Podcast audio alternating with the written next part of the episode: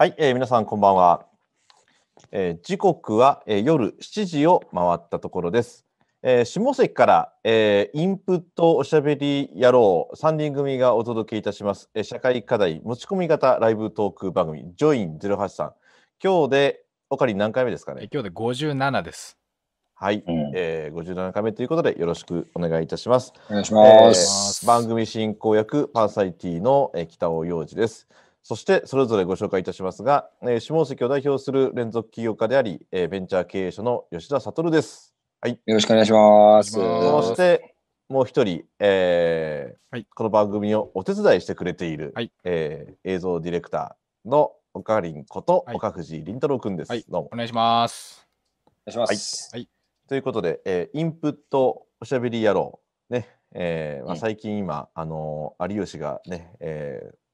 まあ、再復活した時にうん。よくあだ名をつけてブレイクしましたけれども、まあ、それかと思いきや先ほどちょっとちらっと、えーオカリンに聞いたらどうも、えー特攻野郎 A チームの方に、えーとうん。影響というかインスパイアしてるんじゃないかこれ名付けた多分吉田さんはおしゃべりクソ野郎のイメージでつけてたと思いますけど、やっぱ僕の中で、うん。品川のね。僕の中でやろうといえば、おしえー特攻野郎 A チームなんで、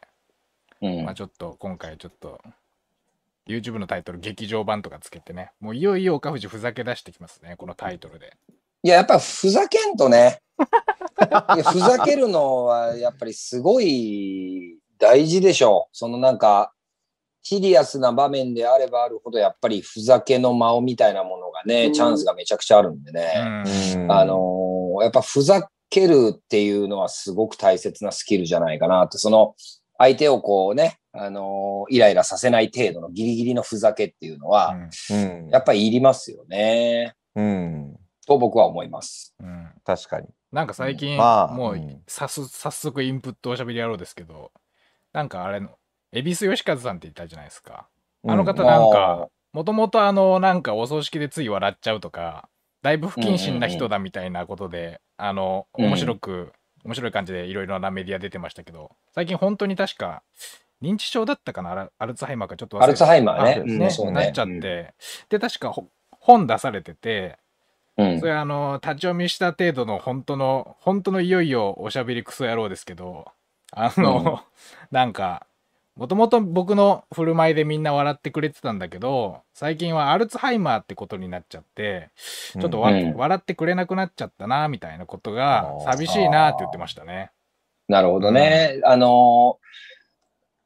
ジャパニーズはラベリングが好きですからね。ね うんまあよくかもともとそういう人だっていうことを考えればむしろ恵比寿義和が強化されたとも考えれるから。そうね。うんなんか別に病気だから笑っちゃいけないみたいなことをこっちが決めんのもどうなんだみたいなね。ねね本人としてはねみんな楽しんでくれたらいいのになって思ってるのに、うんなかなかこれ難しいなっていうね。難しいけど、なんか結局それもやっぱりダイバーシティの一環で、あのーきっと、きっといずれ、あの、時間をかけて、あの、そういうことも笑える、あの、時代になるんでしょうね。ね今ちょっと時代的に笑っちゃいけない感じになってますけどね。なってるけど、なんかだんだんね、こう、まあ、ダイバーシティにしても、その LGBT のことにしてもね、うんあの、だんだんとやっぱ解放されつつあるなっていうね、まあ、すぐにね、すぐにはなんないけど、うんあの、それは僕すごくいい傾向なんじゃないかなという気はしますけどうんね。ううんん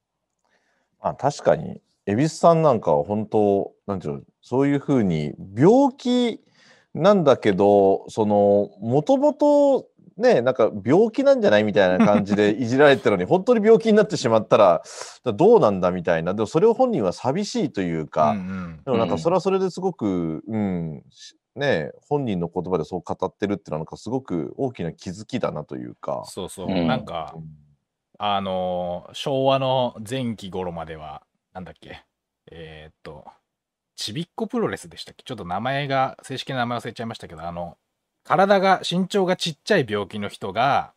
プロレスをやるっていうこう見せ物っていうのがあって、うんある種そういう病気の人たちにとってそれに出ることでまあなりわいになってたっていうことがあるんだけど、うん。まあちょっと残酷だろうというかうん。うんっていうことであのどんどん縮小しちゃって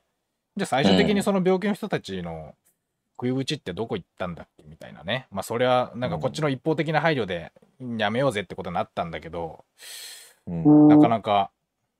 うーん、みたいなね。まあそれにもしかしたらなそうねそういう仕事に就かざるを得ないっていう状況もあったかもしれないから、ポジティブな面もそう、もちろんあるんでしょうけど、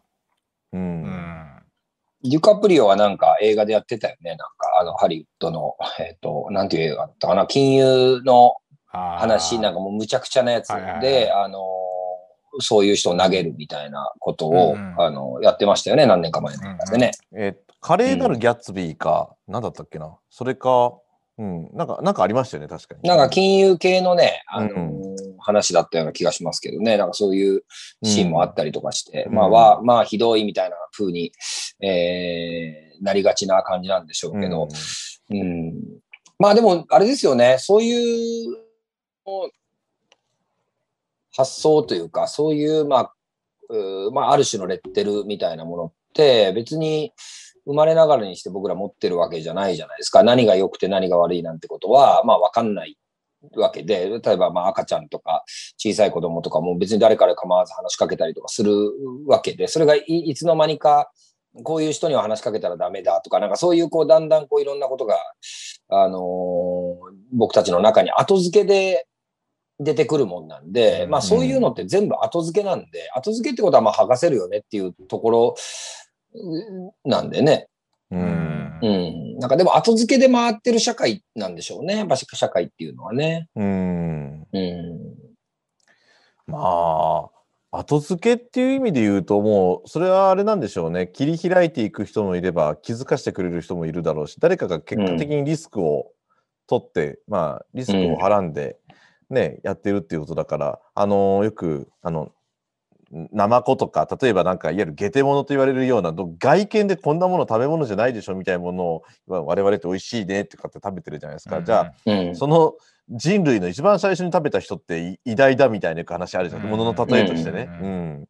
だから、でも、とはいっても、フグも含めて、ああいうのって毒とかで、もういろんな人たちが亡くなった上での、そのある意味積み重ねが今の、その食になってるわけであって、うんうん。だから、じゃあ誰がどういうふうにリスクを取るのかっていうところで言えば、そのある意味今のそういうハルツハイマーとか地方とかっていうのがね、こうやって社会にきちんとした形で認知をされて、それをどう克服していくかっていう意味での、この蛭子さんのちょある意味での挑戦っていうのは僕はすごく、うん、注目はしてるんですよね、個人的には。うん。まあ何かのきっかけに、ね、なることは間違いないし、あのー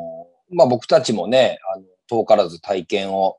あの自分だけじゃなくて自分の親とかでね、体験をしていくような年代に入ってきてますしね。ううんその時に、まあもちろんそれは、あの、シリアスな局面も、あの、たくさんあるだろうし、うん。あの、乗り越えないといけないことっていうのも、まあ僕も今体験まさにしてる最中なんで、うん。あ、の、悲しいこともあるし、受け入れられない、ね、そう簡単には受け入れられない部分もあったりするんだけど、うん、でもやっぱりその中に、あの、ユーモアっていうか、うんあの、がある方が、うん。うんやっぱハッピーですよねとは思うんですよね。な何にせよね。うんもうずーっとシリアスってしんどいじゃないですか。なんか。うん。んだからやっぱりこう、ユーモア、そこを壊す緊張と緩和じゃないけど、笑いというのは、やっぱりなんか人を救うなというのはね、なんか年を重ねれば重ねるほど思いますけどね。だユーモアない人は、息苦しいですからね、一緒にいてもね。あうあ。ん。ねいますもんね、ユーモアない人。うん。この前冗談通じないっていうかこね。の前、あ、いつだっけ？昨日か、昨日、あの、落語研究会で、まあ、オンラインライブやってみようって言ってやったら、なんかずっとうん2、30人ぐらい見てくれてて、YouTube で。ううん。あ、なんか意外と、いや、多分、普段の山大の落語研究会って、まあ、それぐらいなんですよ。実際に来てくれるお客さんも。大体、まあ、多くてもうん40人ぐらい。それぐらいの会場しか借りないんですけど、あれネットでずっとこんな見てくれんのみたいな。で、アーカイブも含めて、ちょっと、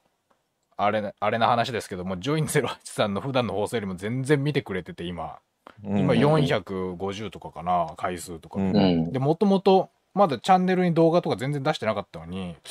うんあら、これは意外と時代が求めてんのかなとは思いましたね、なんかね。そうそうんね、ユーモアとか笑いとかっていうのはね。今最も必要なことの一つでしょう。きっとね、こういうシリアスな状況だからこそね。う。うんん。うん、だと思いますね。うん。まあ、あのーそういう意味では、今、刻々と時が動いてる中で、まあ、あの、ちょっとあの、実は今、自分の身にいよいよ来た部分って、ワクチン接種っていうのが実はあるんですけどね。おうんーうんで、これも実は別のところで今日はワクチン打つ打つないみたいな話もあったんですけれども、あのもうねえっ、ととある百貨店っていうのもバレバレですけれども要は職域接種の話がもうどんどん来てるわけですよ実うん。際にね。うんうんううんん、もっと言うと大学もそうだろうしで私も大学に教えに行ってる関係もあるのでそういう情報って来るんですけれども、まあ、要は打つか打たないかとかっていうところで言うと、うんうんうんまあ私としては別にあのもう打てる環境であればあ自分からも積極的に電話かけたりとかうんぬんで打つ気も毛頭ないんですけれどもあの打てる環境なんであればそういうのはまあ別に自然とじゃあ受けましょうかみたいな感じなんですけど、うん皆さんはどうどうですかそのあたりは？どういう姿勢で僕は今のところ、まあ正直、まあこういうの言っていいのかどうかわかんないけど、受けないつもりですけどね。あおー受けない。うん、ー今のところはね。いろいろこう、インプットした結果ね。なるほど。えーどちらもインプットした結果、あ、今回はやめ、今のところやめとこうかなっていうのが今のところ自分の気持ちとしては、まあまだそういう赤紙が回ってきたわけじゃないんで、うんあのー赤紙が回ってきたらもうちょっと真剣に考えますけど、今の現時点での答えとしては、まあ、受けたくないなっていうのが正直なとこかな。うーん。うんそれはやっぱり何かしらいろんな情報を得る中でやっぱりちょっとそういうのは受けない方がいいなっていう判断。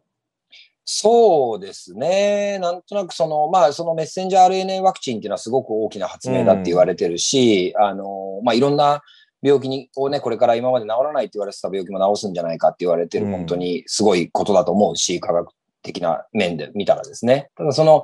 まあ、ある種前人未到というか、まあ、人類が初めて体験するっていうことであることは間違いないじゃないですか。うんうん。だから、なんかそこの怖さみたいなのが、ううんまく勝ってるかなって感じですかね。う、うんんそうですよね。僕もあの最初の頃まだ情報がね大してなかった時にある程度落ち着いてからワクチン接種してもいいのかなみたいなとも正直ありましたけどね、なんか今今すごいスピードであのー来てるじゃないですかそういうのがなんか加速度的にみたいなところがあってそうですね。まあ、オリンピックもあるしね、打たしとかないといけないっていうところがあって、なんか多分ワクチンパスポート的なことになってきて、えーワクチンパスポート見せないと飛行機乗れないみたいなことになる可能性ももちろんあり得るから、うんまあ、日常生活とかビジネスに支障が来たるようになったら、これはいよいよとこう真剣に考えないといけないなという。なで、きっとなりそうな気がするしね。ううんんうん。なるほどね。そこも怖いところだなという気はしますけどね。オカリンはどうですか、あの、僕も、多分珍しい放送、3分の2そっち側っていう、多分珍しそうです。僕、もともとそのなんか、もう注射が嫌なんで、その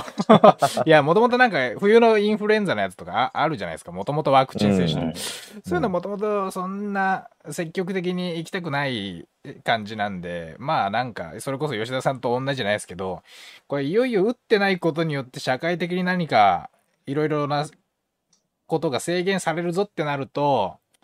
いやーまあ受けるかみたいな感じですけど、基本もう病院嫌いでもう、あの、あれなんで、っていうかなんか、イヴァン・イリーチっていうね、哲学者とかいて、まあ彼って基本的に近代批判のスタンスなんですけど、威厳病とかなんか言ったりするじゃないですか。うんその医者は病気を作り出すことが仕事であるみたいなことを、うんその基本原理としてあるみたいなこととか、うん。まあ、割と僕そういうの好きで読んでるんで、なんか、そもそもそんな病院とか行きたくねえなーっていうね、感じですけど、まあその本当にいよいよなんか出歩けねえぞみたいになってきたら、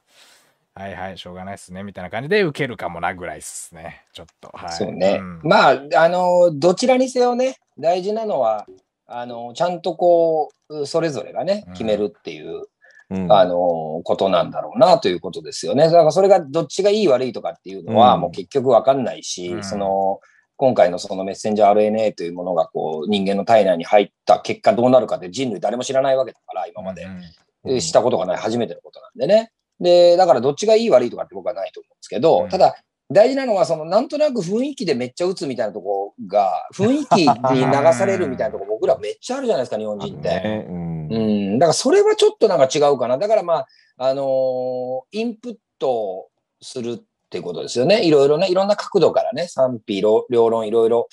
ある角度からまあ見て自分自身で判断するっていうのがすごく大事な、うんあのーことじゃないかなという気はしますね。うんついでに言うと、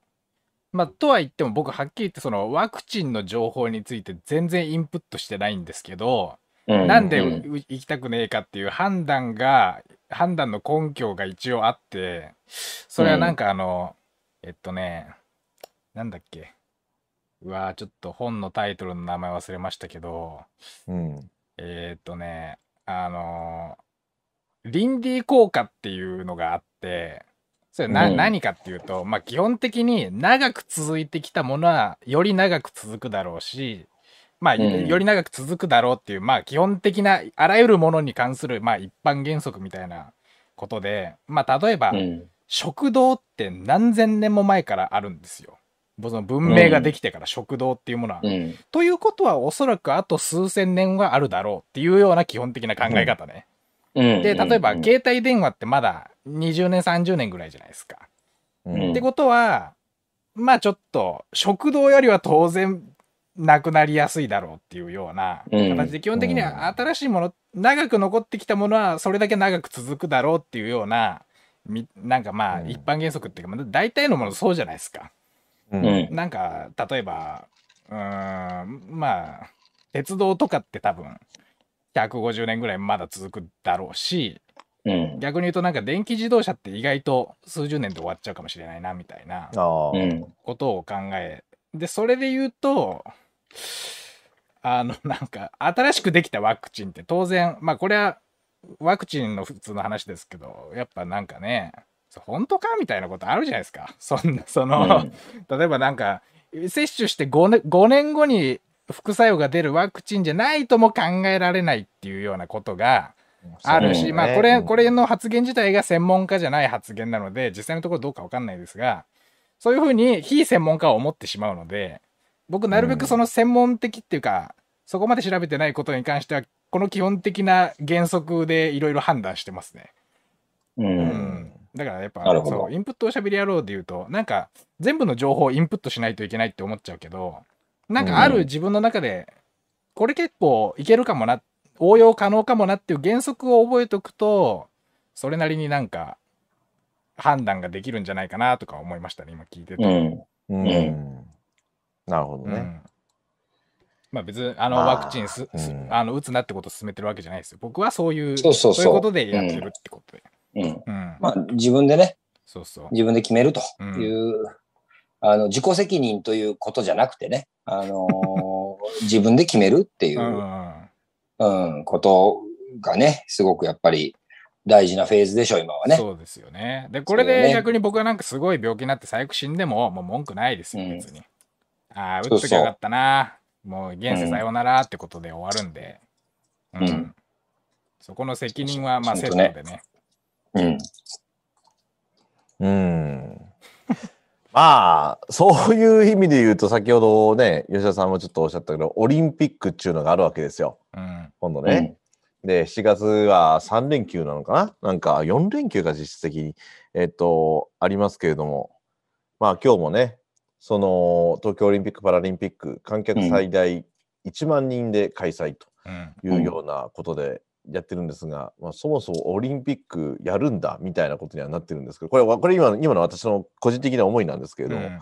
うーんと、今度はじゃあワクチン接種について、オリンピックについてですけども、今の現時点でお二人はどのようなお考えですなかんでこんな感じになってんですか？今週からなんか。いや、なんか知らないけど、なんか、なんか流れで。もうなんかな流れで、いや、なんかね、はいなんかとりあえず、うん今1週間の動きがどんどん展開が早いからね。ああ、うん振り返っとこうぜってことですか？うんそ。そうそうそう、振り返っておいた方がいいかなと、な今流れなんですよ、なるほどそういうたまたま、たまたまね。はいはい。じゃあ今度、はい、オカリンどうぞ。はい。オリンピックどうすか？いや、ちょっと正直全然見てないんで、本当にニュース、全く見てないんでよくわかんないですけど、まあだから基本的な不信感としては、うん。そのなんか、オリンピックが開催ありきでいろいろ無理してんじゃねえのってことじゃないですか、多分そのうん。いろんな不安の元凶って、その実際にやるやらないがどう、いや、反賛成反対とかじゃなくて、いや、やるならやるとして、うなんかいろいろ無理してねえかみたいな、なんか変なととこ発注してねえかとか、ね、そういうことうん。が基本的にあるので、うん。まあどうなんすかね。で、結局やる感じになってるんですか？それすらもちょっとよく分かってないんですけど、入ってきたんでしたっけ？いやももう選手とか。に、そう、選手どんどん今入ってきてますよ。ええうん。うんうん、まあでもなんか、まあいろんなところで多分いろんな記事で言われてると思いますけど、もともとなんかまあ、工業なんでね、別に。うん。別になんかササーカスとかと同じなんで、正直言うと、別になんかう、んそれでなんか日本の素晴らしさを取り戻すとか全然思わないんで、なんか、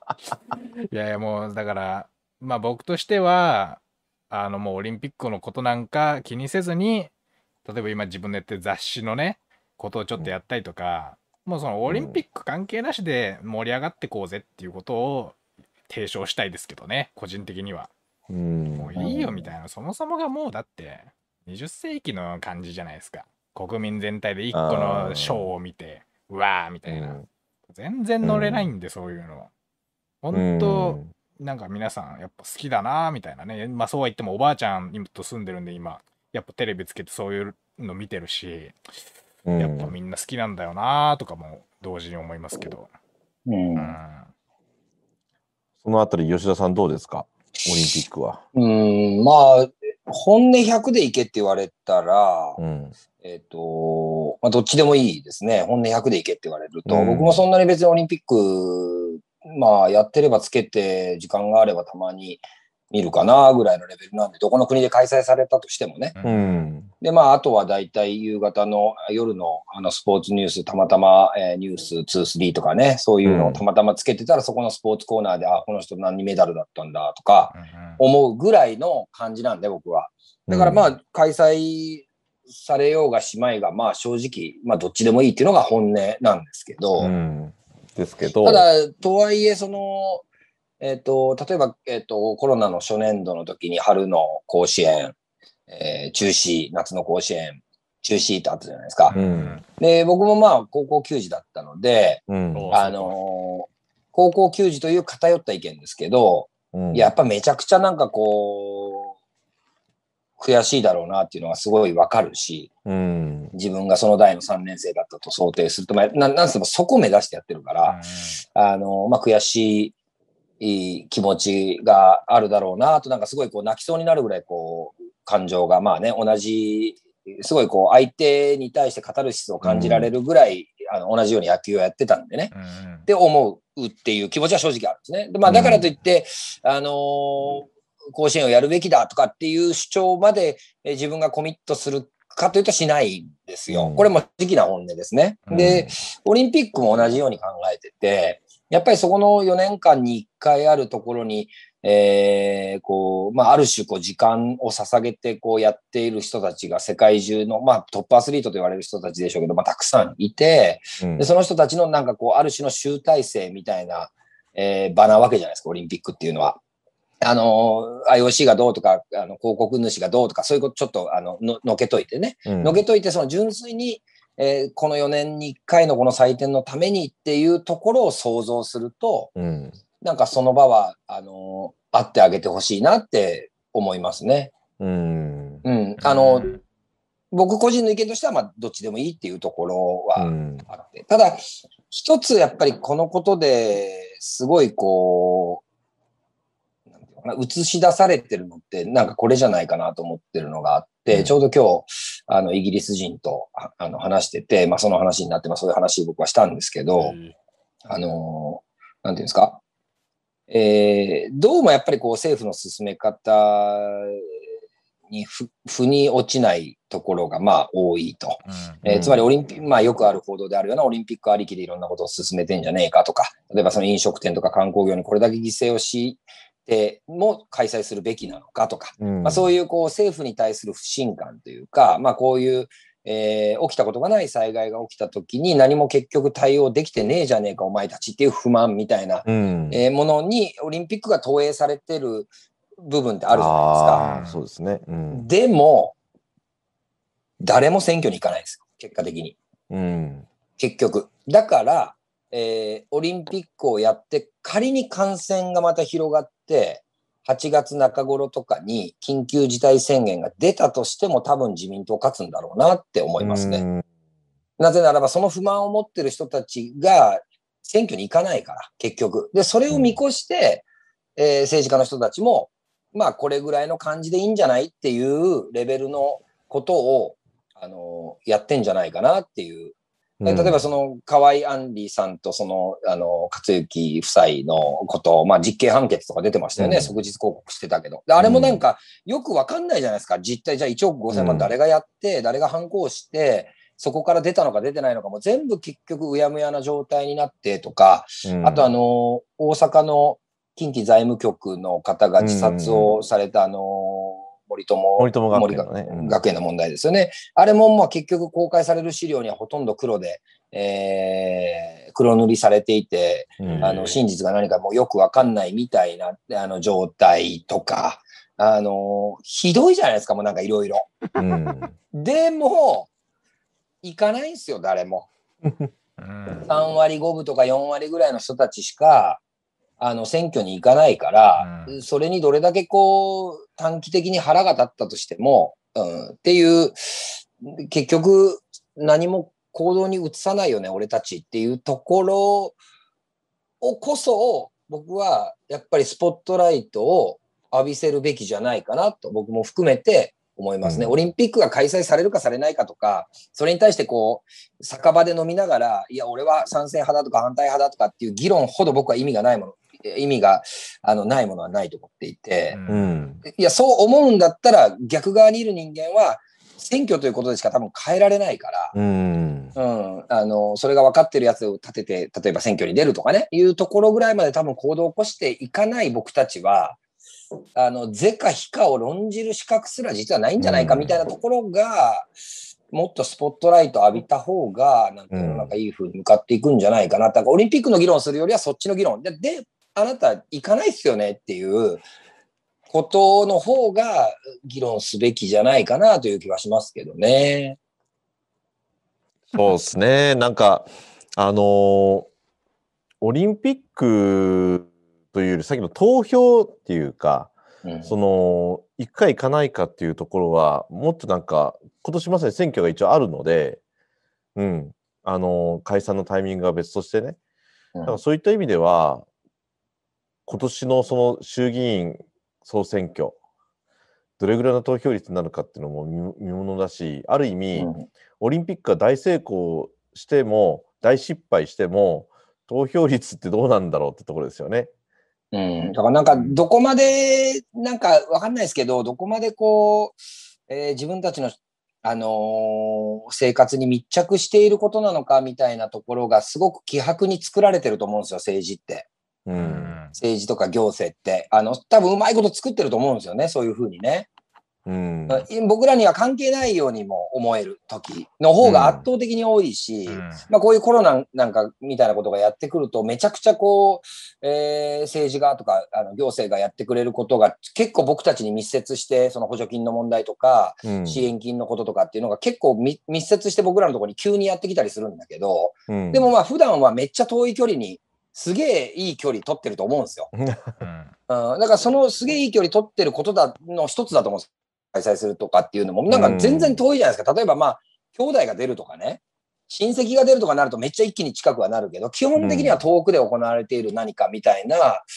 えーことすべてが実は僕たちにつながってるのかもねっていうのは、うんあのーまあ、年を経てきたからなのか、コロナウイルスという体験を1年間、こういう抑圧的な体験をしてからなのか分かんないですけど、ちょっと僕は興味が出始めたっていうところが今の、今今の段階ですね。僕も行かないな方の、あの、うんワンノムゼブだったんでね。なるほど、なるほど。関係ねえやって思ってたえーし、まあ今でも正直そう思ってるところがあるんですけど、ただ、うんまあなんとなく、あのーいや、ちょっとやっぱり関係してきてんぞ、みたいな。ううんん距離すげえ、すげえ距離取られてるように見えて、実は近距離で結構パンチ打たれてるぞ、みたいなところに、えー気づくと、いや、ちょっとなんかやっぱ自分でできる、うー行動みたいなのはね、やっぱした方がいいなっていうのを、まあ、やっとこさ、まあ、これ聞いてる方で、きちんとこう、二十歳からね、選挙に毎回行ってる方からすると、お前ふざけんなって話だと思うんですけど、ほぼ行ってきてないですからね、僕自身も、若い頃なんて。えうん、まあ行ってもうん。白紙で入れたりとか、うん。うん、なんとなく名前で、えー面白そうな名前選んで入れてみたりとか、ーうん。何年か連続で共産党に入れてみたりとか、まあそういうこう、なんていうんですかね茶化しに行ってる、そう茶化しに行ってる感じですよ。うん。うん。だからまあそういう意味では、なんか、やっぱ政治にすごく密接したこの話題だと思うんで、うん。僕はよくわかんないですよ。本当はめっちゃ働いてると思うし、その、菅さんとかも総理大臣とか多分すげえプレッシャーだろうし、半端ないと思うんですよ。いきなり僕らが総理大臣になれとか言われたら、その意思決定の 毎日の重たさとかね、うんめっちゃ大変と思うんですよ。うんでも、どう見てもよく見えないっていうのは、うんこれは切り取られ方がそうなのか、で、切り取られ方がそうなんだとしたら、なぜメディアは僕たちを政治家から問い、遠ざけようとするのかとかっていうことを、まあ結構語る時期に来てるような気はしません、うんなんかね。うん。なんか、一回なんかそういうテーマでね、おっしゃ、インプットおしゃべり野郎シリーズの中でそういうのはやってもいいかもしれないし、まあ、今年、この、まさに今発信している下関という町は、首長選挙、市長選挙がありましたけれども、まあそういう地域のことじゃなくて、この国じゃないですか。うんうん。この国家全体の話になるので、で、今回の衆議院の場合は、あの、比例投票もできるパターンですから、まあうん今、比例がね、基本、その、2つあるわけですよね。だから、小選挙区と、あと、比例っていう形で、この2つ入れられるっていうことも含めて、あの、なんか、そういう投票とか選挙ということに関して、まあ、仕掛けるってわけじゃないけど、なんかキャンペーン的なことも含めてやって面白いかなっていう気もしますね、今回。うんうんただなんかあれですよね、だんだんとあの政治家とか芸能人とかって割に合わない仕事になってきてますよね。あーそれはそれはあるやりたくないもん。ねだって、やりたくないでしょ。さっきも。やりたくないもん。んなのも絶対やりたくないもん。うん、なんでこんなやつの前でペコペコしなきゃいけないんだみたいな。そう。で、ちょっとのミスとか、ちょっとのこう、あ悪というかね、まあその悪なのかどうかわからないけど、例えばまあ不倫とかね、うんあの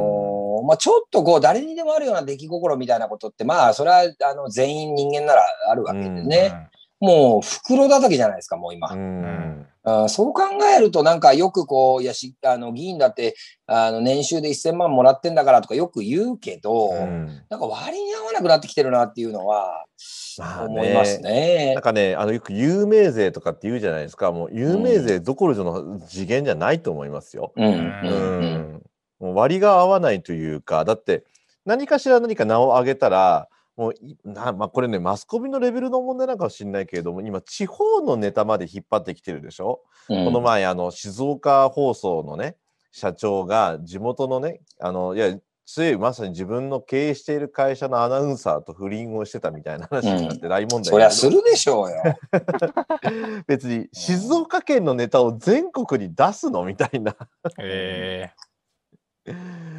だからもうね、ネタがないのかよくわからないけれども、なんかそうやって、だから例えばですよ、いや岡藤倫太郎が政治家になったって言ったら、過去の発言で多分ね、この順位出るはずさんをくまなくみんな見るんですよ。でで、こいつやばいぞと、ワクチン打たないぞと、そうそうそうそう。マスクもろくにしてねえと。そうっていうふうに、もう過去のことから全部さらけ出して、全部調べていくわけじゃないですか。そこで過去の発言でこんなこと言ってるからあんたはどうなんだっていや過去の話まで出すみたいな、うん。うん、そう、やばいっすよ、今マジで。うん。本当なんか、あの、特攻警察みたいな感じになんか1億総特攻警察みたいになっちゃって、あの、荒探して、えー人の失敗とか人のこう、まあ、間の差したことみたいなところを徹底的にこう、打ちのめすみたいな、ううんうん、それによって留飲を下げるみたいな時代が結構長いこと続いてますよね。あのベッキーの不倫あたりぐらいから。そうね、うんもうとことんまで落としてみたいな。うんその人たちって、その、えーわかる前日まで胴上げしてた人たちですからね。なかしんどい、生きづらい、有名な人にとってはね、生きづらい時代であることは間違いないですようね。んうん。何が興味あんだろうと思うけどね、そんなことんうんに。うん。でもまあ、うん、本当ね、誰かが言ってたけど、みんな違ってみんなどうでもいいって、いう、う その通りだなと思うんですね。みんな違ってみんなどうでもいいにみんななった方がいいですよね。うん、そうそうそうまあ、。ちょっといや、あ、いいですか、なんか3人同時でインプ、あの、アウトプットになっちゃうけど、ちょっといいですか、私か。ら。あのね、最近、あの、要は炎上したりとか、あと最近ってあの、蒙古タンメンの話が出てますけれども、うん。あの、僕しそういうその炎上とかネガティブなネタで僕タレントを知る機会が多くて僕うんざりしてるんですよ。うん。あのレペゼンなんちゃらとかね僕全然知らなくてでそれでなんか YouTube でなんか事務所の社長がどうのこうのってあそういう人たちいたんだみたいな。うんうん あと、蒙古タンメンの件だって全然知らないタレントの人が、あそんな人いたのねみたいな。なんかうんネガティブでこういうこと知るってもう終わってんなっていう、なんかちょ正直なんか、うーん、なんかそういうことでニュースに触れてしまっていることがちょっと芸能界としてもどうなんだろうっていうところがあって、なんかもうちょっとクリエイティビティで前向きな業界なはだって花を見せるところだし、ねえなんか憧れのところなのに今吉田さんがおっしゃったようになんかろくな場所じゃないじゃないですか 芸能界なんて本うんうんうん当でも結構なんかそれって井戸端でも言えてうん巷でも同じなんですよね。あのー巷で集まってね、うんうん何話してるかっていうと、いや、し聞いたあいつの話。ああ言ってる人いるわ。ね。あいつあいつあいつさ、今さ、やばいらしいよっていうさ。まあそういう、ことじゃないですか。だからまあ、あのー限りなく大きいものは限りなく小さいから、結局僕たちの身の回り、すべてでそういうことが起きてて、僕たちもそれはある時には加害者になってたりするわけで、うん。あのーなんかの本に返したけど、須藤元気の本かな？あのー人の噂話をやめたら喋ることがなくなるっていううん心理だと思うんですよね。ううん人の話は、人の話になったら、いや、ちょっと人の話はやめようよ。ここにいるメンバーだけの話しようよっていうところに、例えば切り替えたとしたら、実は会話がほとんどなくなってしまうっていう。うんああ、なるほうどね。ん。そうそうそうそう。で、いや、そういうことなんですよ。だから僕ら自身もそういうマインドでいるから、やっぱ世の中全体がそういう空気になってるっていうことなんを自覚しないといけないっていう、マクロはミクロだっていうところじゃないですか、今日のテーマ。うん。うん。なんかうん。あれですけど、まあ、結構つながると思いますけど、なんかね、小川さやかっていう人類学者の人の「ジョンキンマンションのボスは知っている」って本があってそれまあタンザニアの、まあ、文化人類学的にフィールドワークした時の本なんですけど、うん。そこの人たちってねあの常に人の評価をする時は絶対条件付けで評価をするっていうのがあって、例えばうん。僕が、僕例えばこう誰かが僕に対して北尾さんについてどう思うって聞いてきたらそのここの本で書いてあるタンザニアの人たちは、まあ、彼は今経営もうまくいっていてプライベートもうまくいっているからいいやつだよっていうふうに答える。つまりそのある条件に基づいて彼はこういう状態だっていうのをうんいう文化になってるんですって。それはなかなか日本にあんまりないなっていうかこうある種普遍的な一貫した人間性みたいなものを求めちゃうじゃないですか。うんね。でも彼ら、うん彼らは常にそのある条件だから彼はこうなんだっていうような語りをする。うんでこれは結構よくてよくよくてっていうか結構面白いなって思うのはだから逆に言うと僕自身も彼らの口癖であそのタンザニアのその彼らの口癖で俺のこと信用すんだっていうのがあるんですよ。その信用すんだっていうのは、その0%の信用すんだってことじゃなくて今は俺羽振りがいいかもしれないけど将来どうなるか分かんねえぜっていう含みの言葉なんですよ。うんうんうんでそれ結構いいなっていうか、いいね。そう日本人結構なんか それそれ言われるとえなんかドライなやつだなってなるけどそうじゃないんだって、でやっぱ世の中どうなるか分かんで例えばここの本で書いてあることだと、結構もう個人事業主っていうかフリーランスの人多いんすってそこの場所だと。うんうんうんうん。だから、まあ僕もはっきり言っては一人で法人だからフリーランスだからわかるけど、すげえよくわかるっていうか、今は、まあたまたまお金ちょっと入ってきたから、後輩に飯をおごるよとかやったりするけど、どうなるかわかんねえぜってことは常に思ってるわけじゃないですか。うん。で、ほとんど、本来的には人間ってそういう不確実な時代だったらうん。なおさらそうなわけで、これなかなか面白いなっていうか、だからなんか、だから彼らはそのなんか、あの、意外と今日知り合ったやつとかを家に泊めたりもするんですって逆に。うんで、いや、それは今俺調子いいからとか余裕があるからみたいな。で、その、うんある種フリーランスとか個人事業主がお互いに、調子いい時はみんなに優しくしたり、飯をおごったりして、うんやると。で、調子悪いやつを助けたりして、で、逆うんに調子悪くなってきたら、今までお、あの、飯をおごってたやつの何人かに一人は、飯をおごってくれるかもしれないみたいな、うん。ある種相互扶助のネットワークができてるんですけど、なるほど、なるほど。それいいなっていうか、その人間観最近僕大切にしてるっていうか、ああ、なんかまあ、なんかそういうもんだよなっていうかね、その、もともと。だからそういう、なんていうか人間観みたいなのはインストールすると、その不倫とかもね、まあするだろうっていうか、その、なんか、そうそう、するよ、するする。ねうん、あのー俺もなんかそういうチャンス来たらするよ。きっと。いや、いや、あの、一応、一応我慢するよもちろんもちろんねうもちろん。あの、家族もいて子供もいるからね。ねでも、キワキワなった時に、うん、やっぱ、飛びそうだね、その崖を。ね、うん。うん、飛べるなと思ったらね。うんいや、これは本能だからね。だからまあもちろん、あのーしたらダメなことかもしれないですよ。うんうんそれは相手による、パートナーによるからね。普遍的にダメなことではないと思うんですよ。うん。パートナーが OK なら OK の可能性も全然あり得るし、うんパートナーがノーならそれはそのパートナーと一緒にいる条件としてはノーなだけの話であって、普遍的にダメなこととか、普遍的にいいことって僕はないって思ってるんですよ。うんでも例えば、え、どこに息子さんお勤めなんですか？いや、実は〇〇銀行で、え、銀行さんなの？まあいいわねっていうコミュニケーションって成立してないと思うんですよ。うん。実はね。だって、もしかしたらその銀行員の息子は裏で猫殺してるかもしれないわけだから。ね別にわかんないじゃないですか。わかんないですよ。うん、そう、わかんないんですよ。でも、銀行に勤めてるからっていうことだけで、まずプラスでスタートできるし、逆に、いや、うちの息子ね、まだ40過ぎてね、ニートなんですよってなると、めっちゃマイナスからその息子さんスタートしないといけない。そのイメージとしてね。うんうん。で、これってただのラベリングなんで、でもそのニートの息子さんは実は毎日、あの、いろんなお年寄りとかを助けてる可能性も全然あり得るわけで、うん。なんかこう、ステレオタイプのところでこう判断しようとしてきた、まあ判断した方が、えーなんとなくこ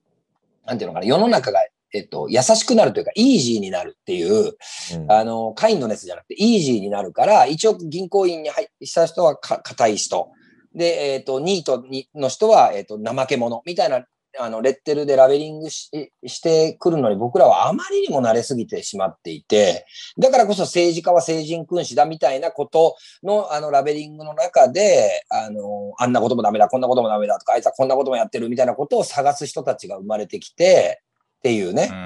うん、だからなんかちょっとね、やばいっすよね、マジで。怖いもん、ちょっと。いや、すごい、そう。なんか、うちょっと違う。あだから、うん、あささっきのオカリンの話で僕はすごくは、まあ、激しくどいてハゲドウじゃないですけど、うんあれなんですけど、うんあのねなんでそこまで過去のことを掘り出して過去の発言を今のように扱うのかが僕全く理解できないんですよ。うんで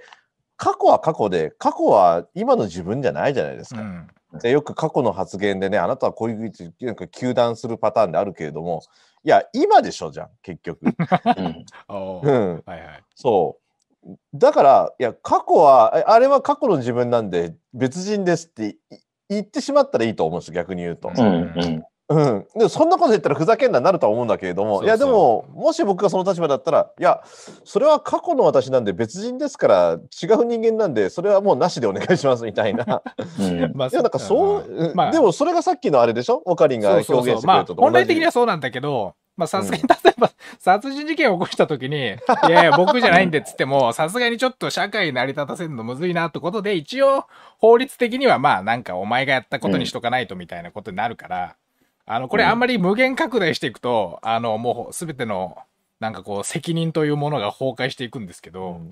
まあでもそうね。なん。か、まあ本来多分、分、崩壊してんだろうけどね。真実はね。まあ本当はね、だから、そうそうそう。一応社会というルールのそうそうそう。中で、いろんなことが決められてるだけであって、僕たちはまあただの野生の動物だというふうに捉えれば、うん。あのーまあ実はね、これあんますごい極端な話なんで、うん。あのーそう思ってるわけじゃないけど、うんあの、牛殺して食べてるわけじゃないですか、僕ら。豚とか殺してうん食べて、食べてると。うん。じゃあ人間だったらなぜダメなのかみたいなところって実はあるような気はしますけどね。ねいや、賛成するわけじゃないですよ、もちろん。ね、ワニワニとかサメとか共食いしますよね、全然確か。そうそうそうそう。ねだからまあ、うん、自然の法則からするとね、うんうん。っていうところもあったりするから、だからあくまでこう、すあれですよね、なんか、今はこうだし、うんえーこの日本だったらこうだし、下関っていう街のコミュニティだったらこういうルールになってんだけど、でもそれは一応ここのこのメンバー、30人のメンバーが、なんとなく丸く、いびつにならずに、あのう安全に生活していくためのルールに過ぎないものであってうん、それは例えば大きな地震が来たりとか大きな天災が来たりしたときはもう多分ワークしないもんだよってことは頭の片隅に置いてるかどうかが僕はすごく大事なんじゃないかなという気がしますね。いやいや、本当うんもうそんなのフィクションですからね。フィ社会フィクション、これマジでフィクションに生きてるからね、法律と俺たちは。で、まあ、うんこのフィクションあった方が、まあ結構いろんな人救えるかもなってことで、一応どうなんか人権とかインストールしてるけど、そうよい。やいや、だって幼稚園児とか人権なんてないですよ、本当に。あれがやっぱ本来のやっぱ生き物としての、なんか、うんヒューマンのあるべき姿だなと思いますよね。本当ボコボコ、そうそう、ボコボコにしたりとか、なんか、そう嫌なねや。で、それがやっぱ一旦フィクションだけど、信じておくと、いろいろ自分にとってもまあいいことあるかもしれないし、まあ嫌なこともちょっとあるけど、まあトータルで見ると人類的にいいかなって思ってる人たちがやってるのが社会とかだって思っとくと、不倫した時も、まあまあ、うフィクション、そんなね、みたいな。別、タフ多彩のとこもあるしね、みたいな。そう。フィクションの中ではアウトなんだろうけど、うん。ノンフィクションではありだよねっていうところを、まあみんながも、まあ本来持ってるはずなんで、うん。そうすると寛容な、ねえ。あのー感じになっていくっていうか、うん、いうところがなんかすごいこう、いいやいややこれが全てだみたいなところがやっぱはびこっちゃってるところが僕は非常に怖いし、まあ自分ももちろんそうなる時あるんですよ。自分で会社をやってて、あの今これ、この場のこれが全てだと思いながらやる瞬間ももちろん多々あるし、ただうんどこかでふっと俯瞰してそれを眺められる。で、その、それを俯瞰して眺めるために、あの、僕らが取り戻しておかないといけないというか、持っとかないといけないスキルが僕はユーモアだと思ってるんですよ。う。うんんユーモアを持っておくと、ふっと俯瞰して自分がやってたその、没頭してたこれが全てだみたいなところも少し笑いながら、マジになってんじゃん自分みたいな風に見れておくってすげえ大事じゃないかなっていう、あの、気がしますね。うんうん、ここでですね、えっと、YouTube チャットでコメントいただいてますので、ご紹介しましょう。うん田原美香さん、チャットネームありがとうございます。えー皆さん、ストレスを抱えて誰かを攻撃することで発散しているのかなと思ってたりしてます。いじめは悪いと言いつつ、マスコミでの公然いじめと思ってますということで、ありがとうございます。うんね、そうね。まあねあれがだからテレビでバンバンね、あのゴールデンタイムで許されるんだったら、それは子供たちは真似するでしょうよ。誰かの噂話だ。えーあ、誰がこうだ、彼がこうだ、みたいなことをね。ねだって許されてるわけだから、あれがそうゴールデンタイムで、ねね、テレビで、しかもスポンサーが、一流企業がスポンサーについてる番組で、うんうん、人を袋叩きにするとかが公然と許されてるわけだから、そういうふうに見とかないといけないですよね。う。うんんほんとし、なんかすげえ信じてますよね。不倫とか、なんかそういうことで起こる人って人間のなんかこう、純潔さというか、清廉潔白さみたいなの。いや、多分ね、あれはね、多分どういう自分の、自分の不純さをやっぱり一旦棚に上げておいて、棚上げ。棚上げしておいて、えっと、今までその人たちに感じていた特権階級と思い込んでるから、ラベリングしてる側はね。うんテレビに出てたり、有名だったり、いい車に乗だってね、芸能人のお宅訪問とかで超豪華な家に住んでたり、えーまあするわけじゃないですか。で、あの、政治家の資産公開とかで1億持ってたりとかするわけだから、くっそーみたいなところ。ただそれが、スポットライト浴びてるときは、えっと、キャーって言っとかないといけないから、キャーって言ってるんだけど、一気にこう、それがブラックアウトして、は暗転して、反転したときに、ほら見たことかってなって留飲を下げてるだけだと思うんですよ。だから相当やばいと思った方がいいですよ。そそれやってる人。これ見てる人で、あのーそういうふうについついね、うん聞いたアンジャッシュの渡部がさ、みたいなうんことをね、もし、言ってね、信じらんない、佐々木希がか超かわいそうみたいなこと言ってる人がいたら相当やばいと思った方がいい。いや、やばいですよあなた自身が。うん、やばい、相当やばい。うん、マジでやばい。うんいやらしい社会になりましたな、本当。うん僕らもだって紙一重じゃないですか、マジそうね。紙一重ですよ、本当。紙も一重も一重ですよ。いやいや薄皮一枚でしょ、ほんとね、ギリギリ。確かに。やっぱ間違いなくね、善悪半分ずつ持ってますからね。ね、いやだからそういう意味で言うとどっちかに振り切るんだったらもう人のこと言えねえじゃんっていうのをなしにするとかね例えばなんか、なんか一定のなんか新しい文化じゃないけれども、うんそれがもう批判上等じゃないけども、ひ批判どうぞみたいなところとか、なんかね、一つの軸みたいな、い今のってすごいい陰湿とは言わないけど、なんか、社会的にややばいという表現でいくんであれば、これをいい方向に持っていこうとするんであれば、なんかどういうやり方があるのかなって今ずっと考えてはいるんですけどね。でもね、なんかね、あのー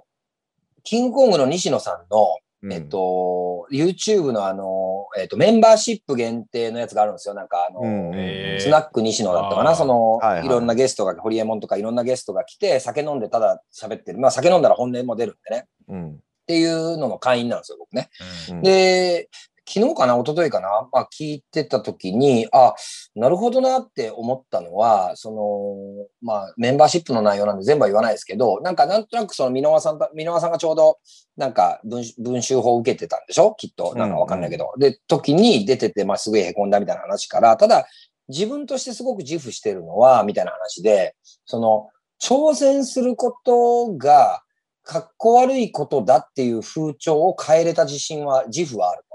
挑戦することがかっこいいことだっていう、その挑戦することに対して意識高い系じゃん、お前とか、そういう揶揄してた時代に、ああいうこう、いわゆる自己啓発系のビジネス本をこう連発させて、しかもメガヒットさせたことによって、うん。挑戦することってかっこいいよねっていうふうに、なんかこう、意識をシフトさせれたってことに対しては自分はすごく自負を感じているみたいなことを話してて、いや、確かにそれはそうだと思ったんですよ。彼がどういう人かわかんないし、ただ彼が編集者として携わった本って僕も何冊も読んだし、うんで、実際僕自身もチャレンジしていくことっていうのを公言できるように確かになってるし、って考えると、一時期あったじゃないですか、なんか。あの、僕らがガキの頃なんて、テストにの時に勉強してきたとか言って勉強してないとか言わないといけないみたいなやつあったじゃないですか、なんかしてるのに。うん勉強してきたとか言ったら、お前何ガリ勉かよみたいな、その、うん頑張ることがかっこ悪いことだみたいな風潮ってうんずーっと結構世の中に僕はあったと思うんですよ。うん大学生とかでも一生懸命勉強してとか、インターンシップ行ってとか、北尾さんのとこ出入りしてとかってなると、今はすげえね、お前って言ってもらえるけど、うん。人、ちょっと、ちょっと前は、うん。何お前かっこつけてんの？みたいなうん。え風潮ってあったと思う。確かにそれは変わったと思う。ん。ですよ。んだから、ことほどさようにってことですよ。うん。だからやっぱり僕らもその、なんか何かそういうね、爪痕がね、この番組を通じて続けていくことでね、あの、残せたらいいですね。なんかこう、こういう、例えば、そういうことを言わないっていう、言わないことの、言うことの方がかっこ悪いんだぜっていうようなうん。こととかね、ただそれは今からどう何が生まれてくるかわかんないけど、うん、だと思うんですげえ、いい、いい今日はインプット、アウトプットじゃないですか？うん、どうですかなんか生まれるですね。うん。まあそうですね。僕もあんまりもう SNS とかであの人の名前出さないっていうマイルールというかなんかなるべくこう、あー。まあその人の話さっきしないかったら話がないって言ってましたけどなるべくこう人の話っていうかなんかそのそれこそ不祥事した誰かのこととかももちろん言いたくもしやりたくないしそういうのに加担したくもないしなんかなるべくこう人間について人間についてはなんかこうこ特定の個人について話さないようになってるのでなんかだんだん言うこともなくなってくるってことはありますよね。なんかもうっていうか、うん。なんかなんだろう。でもまいや、ちょっとさ、うん。じゃあさ、まあ、来週の放送に向けてあ、さ、はい、うん。こう3人のルールとしてさ、うん。ちょっと来週の月曜日まで、この番組が終わってから、うん。あのー他人の話をしないっていうちょっとルールをうん。やってみんちょっと。他人の話ってどこまでですか？例えば僕インプットで本をよく引用したりしますけど、それ他人のうん。話、いや、それは全然、それは全然 OK。いや、あの、山田屋のさ、あの3年のあいつがさ、みたいな話をされる。あね、誰かからね。あの、ちょっとおかじさん聞いてくださいよとかで後輩が来てね。はいはいい。や、あの、うちのクラスのあいついるじゃないですか、みたいな、よくあるやん。いや、ちょっと、あの、やめようみたいな、ここにいない人の話は。ところでさ、っていうふうに話を切り替える。もちろん自分からも、聞いた？あの、せえー 芸能人の何々が、みたいなこと、例えばニュースで飛び込んでね、来たとしていもね。うんあの、他人の、あの、話をしないって決めたら、いかに口数が少なくなるかの体験をしてみましょうよ。で来週アウトプットしません？これ。まあ、僕、ん。マジでそれ多分3年ぐらいその感じでやってますよ多分2年23年ぐらい。であい。い話はしますよ。あいつすげえいい人でうん。みたいな話はするけど、あの、あの人、な、やだな、なんかまあ合わない人とか世の中には当然いるから、うん。絶まあやだなと思ったら、まあ、やだ、まあ、あんま合わないなと思って、まあ、将来的にもしかしたら、あの、僕結構その、さっき紹介した本、やっぱ自分っぽいなと思ってしょ読んでったから、すごい心に残ってますけど、うんうん。あの、なんか嫌なやついても、まあ、10年後にはもしかしたら仲いいかもなとか、うん。逆にすげえ友達でも、なんか5年後には会わないかもなとかよく思うというか、まあだから、だいぶ、ねあはパーソナルな話しますけど、卒業式とかでもあんま悲しい気持ちになったことないっていうか、そのあ別にああの、例えば今高うん校の時よく喋ってたやつと全然連絡取ってないですけど、例えば何年か前にはその感じで中学校にいた同級生に急に LINE が来たりとかってこともあるし、うんうんうんうん。なんか僕もともとデフォルト割とそういう人間関係でよく学生時代はお前ドライなやつだなってことになってたんだけどなんかうん結構安心したんですよ、あタンザニアだったのか俺はみたいな。俺のふるさとは。タンザニアね。僕結構あのそんな感じですけどね割と、いやいや、素晴らしいね、はい。それは。素晴らしいっていうかまあそのスタンスだっていうことであれですけど、いやいや、素晴らしい、最高、うん。最高、それ。えだからい今を生きてるでしょ？わかりやす今そういやだって、なんか いやだからなんかあんまり卒業なんだ多分そまあこれちょっとここはちょっと危険な話ですけど卒業式で泣いてる人とかってなんかそういう感じなのかなっていうか なんか なんかイメージ、うん。めっちゃ偏見ですよこれ。めっちゃ偏見ね。あの、うん。なんか卒業式ですげえ泣いてる人って他人の不倫にうるさそうだなみたいなね。これめっちゃ偏見。ごめんなさい。めっちゃ偏見だけどいや、わ、わかりやすい、わかりやすい。なんかそのなんか、いやいや、それ別れるだろみたいな、住む場所も離れるんだしみたいなことを思うんだけど、なんかをし信じてて、それが途絶えるみたいなので、うん心象的になってうんうんるな、みたいな。いや、まあそんな。いやだからはいそれがやっぱ感情なんでしょう。だ感情の起伏というか、そういう悲しいこと、まあ、言うと妬みとか、まあ、要は嫉妬ですよね、とか、、なんか悔しいだったりとか、まあ、いろいろあると思うんですよ喜怒哀楽っていう部分が。うんうんそれのいわゆる感情のなんていうのかなもっと言うとそのリズムっていうのが極端なのかそれともちょっとある特定な部分なのかわからないけれども、うん。確か卒業式で泣く人っていうまあ 一つの例としてね。ちょっとごめんなさい。変な、変ななんか謎の、あるあるでもないなんかを出してしまいましたけど、なんか、まあ、センチメンタルはあった方がいいけどね。まあまあ、センチ。メンタルもまた人生の味わいの一つだし、うんあのー全部をね、なんかこう、客観して、俯瞰して見ててもね、うんあの、なんか僕はもう全然嫉妬も肯定派だし、うんえー恨み、妬み、ひがみとかも全然肯定派なんですよ。だってそ、そんなもんだから。もちろんそういうのもありますよ。うん例えば、僕全然売れないラッパーも一応やってますけど、こいつすげえいいラップすんなくっそーって思ったりしますよ、もちろん。それをその友達同士に言って言って、いや、負けてらんないねみたいなね。まあそういう低レベルなそういう話もあり、だからそういう話しますけど、そのなんかその人が作った何か作品への評価とか、うん。まあとかはあるし、そういうレベルの嫉妬とかありますけど、なんかあいつこういうとこあるらしいぜみたいなことはもう全然マジでずっと言ってない気がするますけど。えはい。ーそれはでもいい、あのー今の時代に合った ニュータイプよ、それは。いやいや、時代が来ましたよね。アムロとかシャアの側におるよ。ガンダムでタイプの方に。おるおる。大体ザク話します？やっぱ北尾さんとか下さんとか。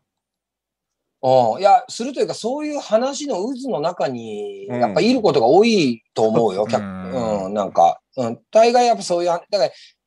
デフォルトであるってことよね。そういう話ああ、がねあるんで。しょうね、多分ね。そうそうそうそう。だからなんか、確かにその中に巻き込まれて、へえ、そうなんすか、みたいなそうそう感じ。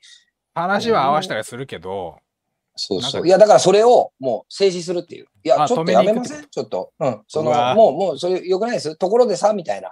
えあのーあそこのね、うどんうまいんすよ、みたいなところにこう持っていくみたいな。この、このいなしの合気道というかね、合気という技を大変だちょっと身な。につけ、大変ですよ。だってその話しかないんだから、流れを基本止めないと。流れをこう、いや、止めずにこう受け流して違う技に持っていくっていう、まさに合気道ですね。あうん、ー合気道をちょっと、合気道習慣にしましょうよ。合気道習慣。うん。うん、だってまああ。その自分たちから例えばもうあのギャーギャーギャーギャー人の文句なんか言ったってしょうがないわけで、うん。そういうことじゃなくてこう、ね、何かで集まった時とかにこう聞きましたとかいやあそこのなんとかかのなんとかさんがとかなんかいろんなこう話がある。いやもうそうでそれをいやそういう話はやめましょうよってなると場の空気悪くなるからうんあの、へえ、そうなんですか。ところで、あの、キャンプとかやります？的な、こう、全然違う方向に話を持っていってみるっていうのをちょっと意識するとね、なんか、いかに僕たちそのものが実はメディアに加担してるのかっていうのがすげえ見えてくるんじゃないかなと思いますね。あ確かに合気道いいですねってコメント。ううんん。じゃあ、あれですね、来来週はインプットおしゃべり合気道でいきましょうんちょっとそれやってみてどうだったかっていう、ちょっとね、ところを。う。インプットおしゃべり合気正道。直これ結構僕、今4年目か5年目なんですけど、法人になって、うんまあほぼほぼ活動してない時期もありますけど、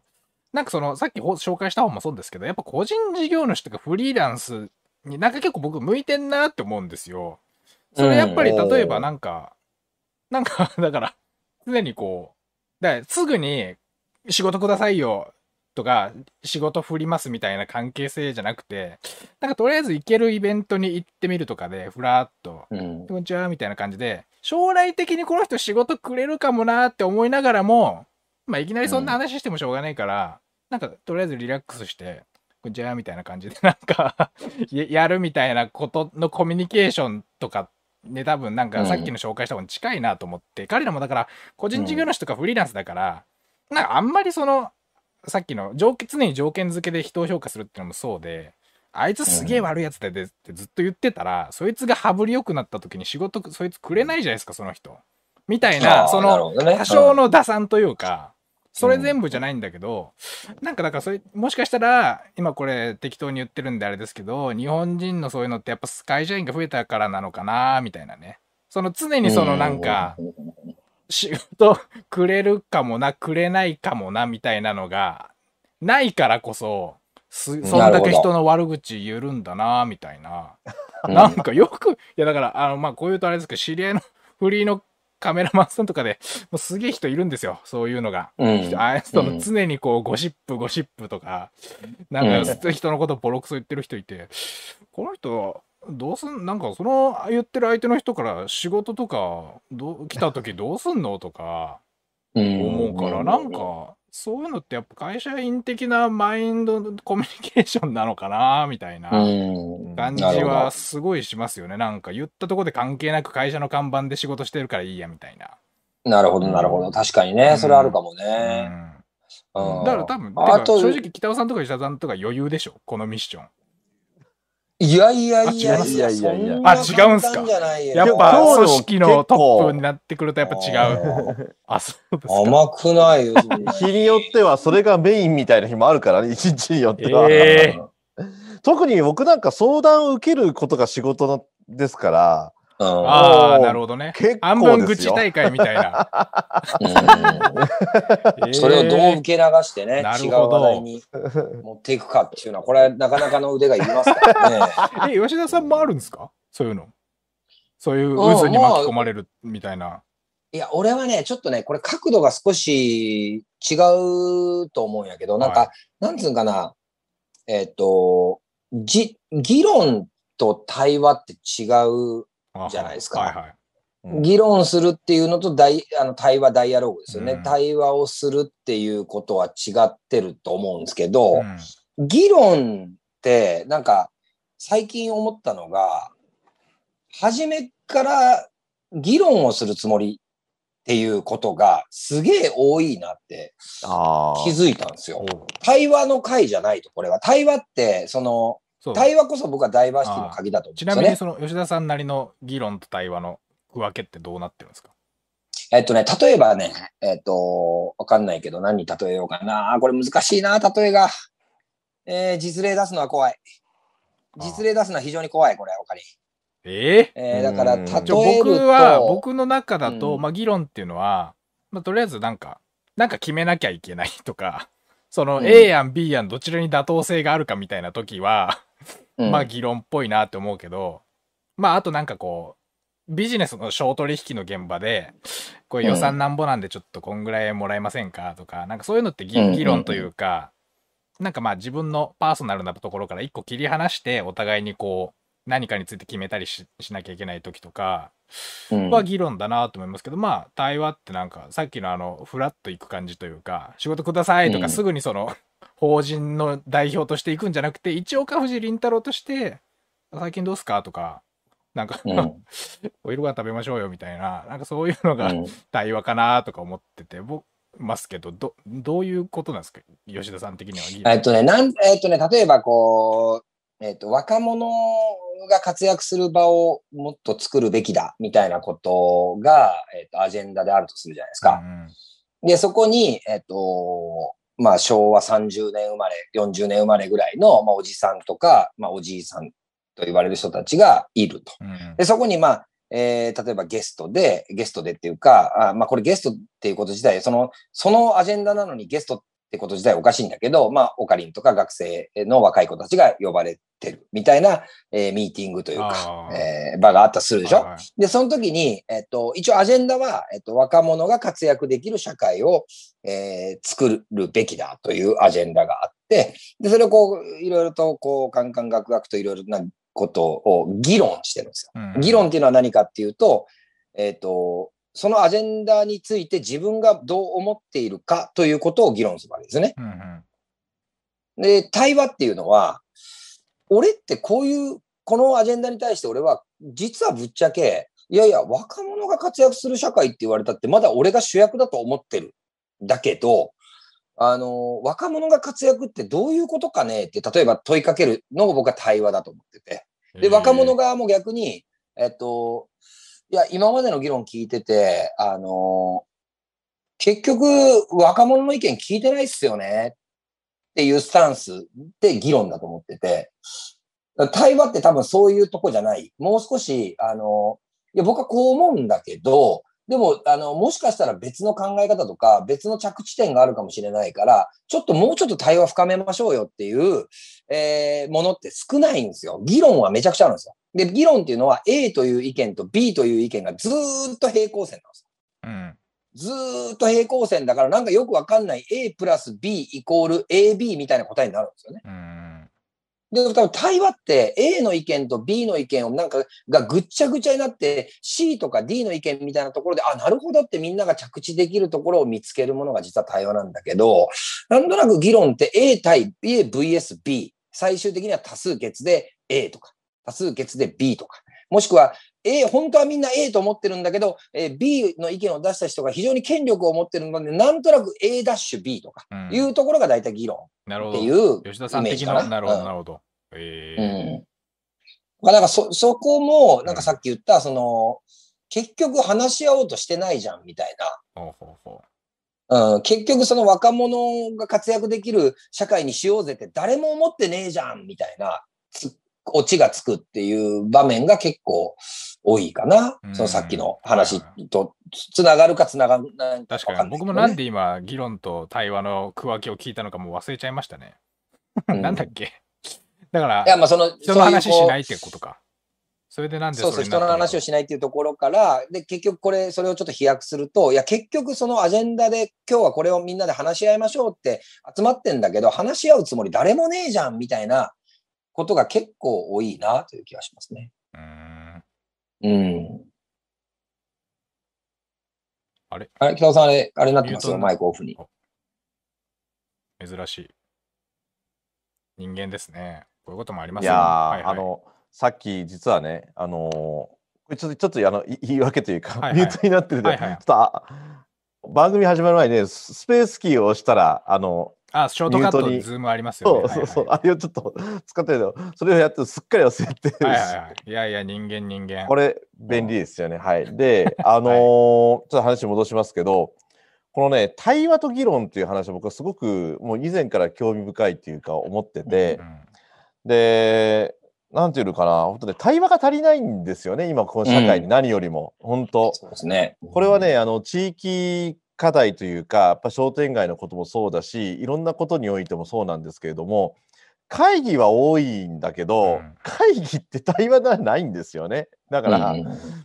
だからそもそものコミュニケーションのベースの前提がないに行きでせーのぼんはい本番みたいな。うんだから、その分かりやすく言うとサッカーやる人と野球やる人とバレーやる人がいきなり同じ土俵でスポーツやりますみたいなのがそもそも成立しないじゃないですか。うん。もうそれを当たり前に数こなしてるわけですよこの世の中って。うん。でもっと言うと練習する余裕もなければいきなりはい本番みたいな。だから、うん。前提もなければその場でいきなり議論ってかかなり無茶なことを僕らそもそもやってるなっていうのが今すごいずっと思ってて。ううん。だからそういう意味ではなんかこの対話っていう意味で言うとこのまさにこのジョインデルハッサンってまさにある意味対話だと思うんですよね。あーうん。まあ僕の中では半分対話半分議論かなって感じですけど、そうそうそうそう僕の中ではね、うんなんかまあ、ううんん。うん一応テーマについて喋ったりしてるな、まあ、僕の区分けだとね、うん。はいはい。でもこれってある意味前提が揃ってるとかもっと言うと元々知り合いであるっていうこととかこれ積み重ねがあるからこそある意味対話の割合がどんどん高くなってると思うんですよ。どんどんどんどん。うんうん。うん。ね、だからあの非常にやりやすいってこともあるだろうし、うん。もっと言うと顔が見えてるっていうのもあるので、うんうん。だからそういう意味ではあの今までゲストを呼んでる人たちなんてはある意味はい本番みたいな人もいるわけじゃないああ、ですか。そうですね。ううんん。だからそこはそれはやっぱりねむ無茶というか、うん、それはっていうところも出てくるのは当然な話であって、うんううん。うん。だからそういう意味はいつかね対話と議論の違いについてディスカッションするだけでもなんか面白いかなっていう気がしますね。そう、意外とね、うん。皆さんそれぞれ言葉の定義が違う言葉で、けどよく使われる言葉でありますよね、この2つってね。うん今聞いただけでも、なんかあ吉田さんそうそうそうなんだ、みたいな。そうそう。なんかね、いなんかなんとなく同じような響きもするやん。なんかちょうど、あのー日本語の難しさというか、について最近感じるのがあって、あのーメルカリで物をね、うん。あの、売ってるわけですよ、子供たちが。はい。お小遣い稼ぎでね。うんまあ、いろいろ商売体験みたいなことですよね。うんで、その時に、こう、えっ、と、5000円ぐらいの、えっ、と、フィギュア。うん。原価が5000円ぐらいのフィギュアを1万円で一旦こう出してと。まあ、写真撮った時にメルカリってこう AI でどどれぐらいの価格帯が売れますってみたいなのが出てきて、それが、えー8800円から9800円ぐらいだったから、とりあえずじゃあ一番のマキシマムつけてみようっていうところからマスタートして、そうするとこう、えっ、と外国人から、まあ、いわゆる翻訳機能を使って、うんうんあの、ちょっと変な感じの日本語で、えー値引きしてくれませんか？みたいなメッセージが来て、うんで、えっ、と、8000円ならいいですよって答えた。うん。で、そうすると、いや、6000円で売ってください。はいはい。いや、6000円はできません。8000円ならいいですよ。みたいなやりとりが結構何回か続いて、ラリーが。で、まあ僕はもう全くノータッチなんで、まあ話を聞いてるだけなんですけど、最終的に、その相手方の外国人の方から、私を助けてくださいってメッセージが入ってきたんですよ。ね。で、それって、あの、日本人の僕たちからすると、助けてくださいっていう表現って結構命を助けてくださいにつながるぐらい 結構重たい言葉じゃないですか。使わないし、あんまりうんう。ん。ね。でも、彼女、あの、女の人なんですけど、その向こうの人からすると、help me って書いたのを Google 翻訳したら助けてくださいになってるだけの話なんですよでも日本語のニュアンスの助けてくださいって、めっちゃ重たいって子供たちは捉えたようで、うん6000円に値引きして売ってたんですよ。おねお。で、終わった後にその話があって、ああ、わかるわかるっつって、あのー 父ちゃんも外国人とよく仕事するからよくわかると。うんでも、その help me は、えー日本語に直せば、いやー、ちょっとお願いしますよ。なんとか6000円にしてくださいよのレベルだからねと。うんうんでも英語って help me だから、うんあの、助けてくださいに直訳されると、なんか命を助けてください的な、もう、んもう、なんとか私を助けてくださいっていうように聞こえちゃうけど、みたいな話を、ちょうどね、昨日、一昨日ぐらいにしてたんですけどいい、話じゃないですか。いやいい、うんそいや普通にいい話だなと思います。いい、うん。それに似てますよね。その議論っていうのと対話っていうのが結構同じように捉えられちゃってるんだけど、実は全然違うじゃないですか。うん似て非なるものだと思うんですよ、議論と対話って。うんだからその議論と対話の違いみたいなところとか、えっと、文句と、えー、何かな、あの、いや、自分は、はいうん俺は人の文句言ってるつもりじゃないんだけどさ、みたいな。でもあいつがさ、みたいな。いや、それ文句だから、みたいなのの、その 感じの違いみたいな。日本語のニュアンスってやっぱすごく複雑だなというのをね、思うんでね。やっぱ議論と対話は僕はそういう意味では、その help me と please うーとぐらいの違いがあるんじゃないかなと思いますね。そうですね。なんか、うん今日のまとめにそろそろ入るんですけど、今日まずうん合気道の話が、中どうするかって話のところと、あとはその議論と対話の話なんですけど、僕ね、やっぱもう一つ今日もちょっとそういうことがあったんですけど、あの、ファクトっていうか事実、うん事実ベースで話しても、例えばその場にいない人がいたりとか、たもしくは事実だけで言っても、あの悪口じゃないんだけど悪口になりかねないことってあるんですかじ事実を淡々に述べても、なんかその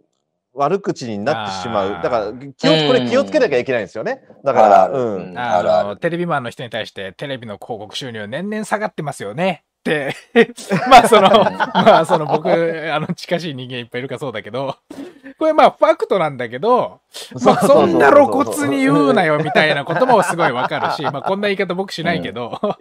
ーうんそういうことですよいやだからねそれなんかえ、う。ん俺のことなんか言ってんのかみたいな、俺らが優秀じゃないってことかみたいなことにも。うんうんうんはい。まあうんもっと言うと、あの、Facebook とかでも別に誰とも書いてないのに、なんかあたかも自分が受けたかのように怒ってメール、メッセージしてくる。僕僕はね、ほ他の人でよくああるパターンとかで聞く話では、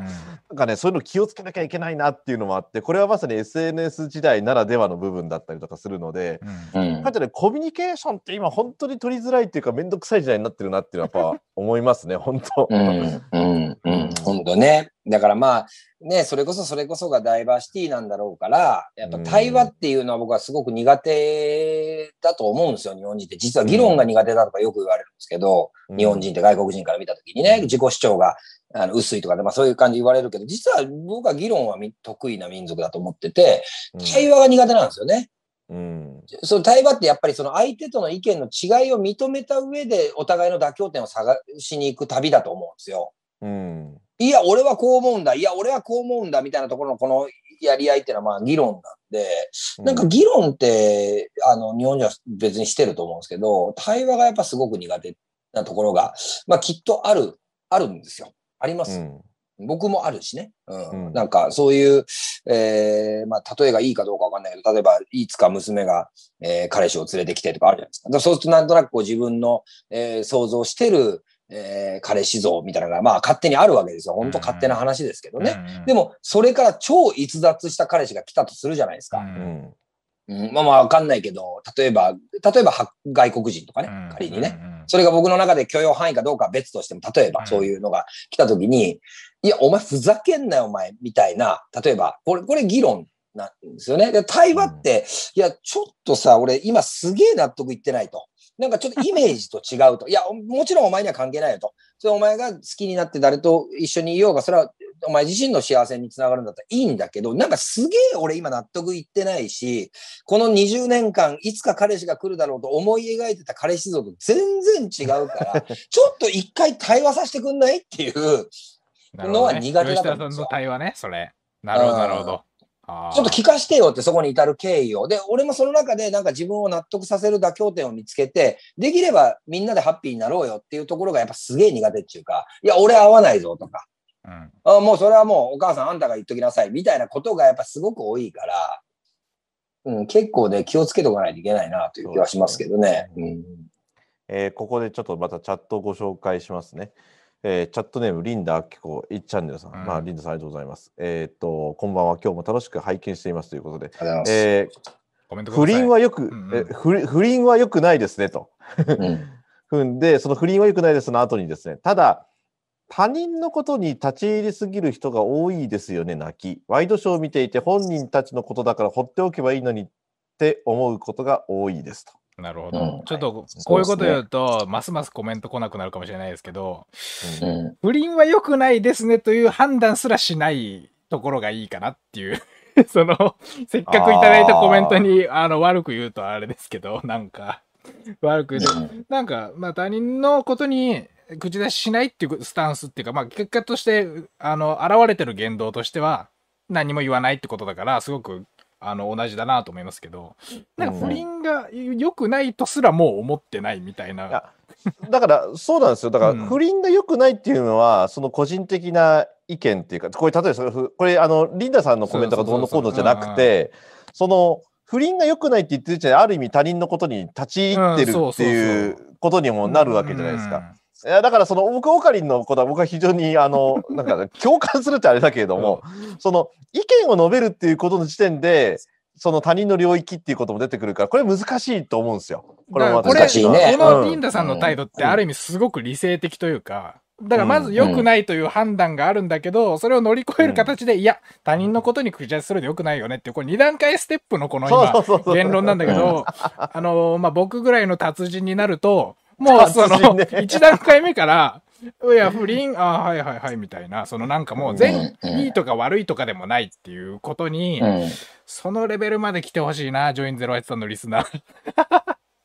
ちょっと、ね。ででもまあまあ本当ね、なんかあのーあれよね、その、はいい、や、確かにこう、なんとなく今のフィクション上、その、特に現代社会、まあ戦後の日本という、えー考え方からすると、まあキリスト教という文化が入ってきて、実はその前まではまあ妾さんとかそういう文化がまあ当たり前だったし、そうそのねね、うん。殿様も何人も側室がいてみたいな、結構当たり前だったんだけども、僕たちが生きてる今の時代では、まあきっと良くないと判断されるんだけども、もし自分がその立場になったらやっちゃう可能性があるよねと思っている不倫については、うんえー触れないぐらいの前提を持ったら、その、善悪の判断をどうしても僕らはやっぱしちゃうんで、なんか自分のフィルターの中でいい悪いの。あちょ評価をねそうそうちょっとジョイン、すいません。そうリンダさんすいません。あの、知り合いだからちょっと今、あの、一歩踏み込んだこと言ってみました。ごめんなさい。でだんだんその、あれなくないですか、はいあの、毎週楽しみにしてますって言っていただいてる TM さんのコメント。ありましたよな。合気道いいですね。うんあ、ありましたよかったよかった。よかった。いや、聞いてもらってなかったらどうしようかなと思って。毎週楽しみなのにね。もうもう TM さんに基本もう向けてますから。あの、気持ちとしてはね。いやいや、常連をやっぱ大事にしてくって基本ですからね。めちゃくちゃ大事ですいや、でもね、あの、さっきのオーカリの最初の、あの、これリスナー離れていくかもしれないっていう、う んっていうのは、ある意味、くす大事ですよ。そこまでどうするかっていうのは、うんこれからね、そう。いやそうなんだよ。んなんかまあまあ僕としては、なんか不倫についても全額の判断してる時点でやっぱりちょっと片身、半身入れちゃってる感じがするっていうか、それちょっと自分の機嫌が悪かったり、調子が悪かったりすると、つい、い、あの、サンズの川を渡る感じっていうか、一歩行っちゃう感じがするんで、これ、なんかまあ、な70点だなって感じですけど、いや、でも、言うね。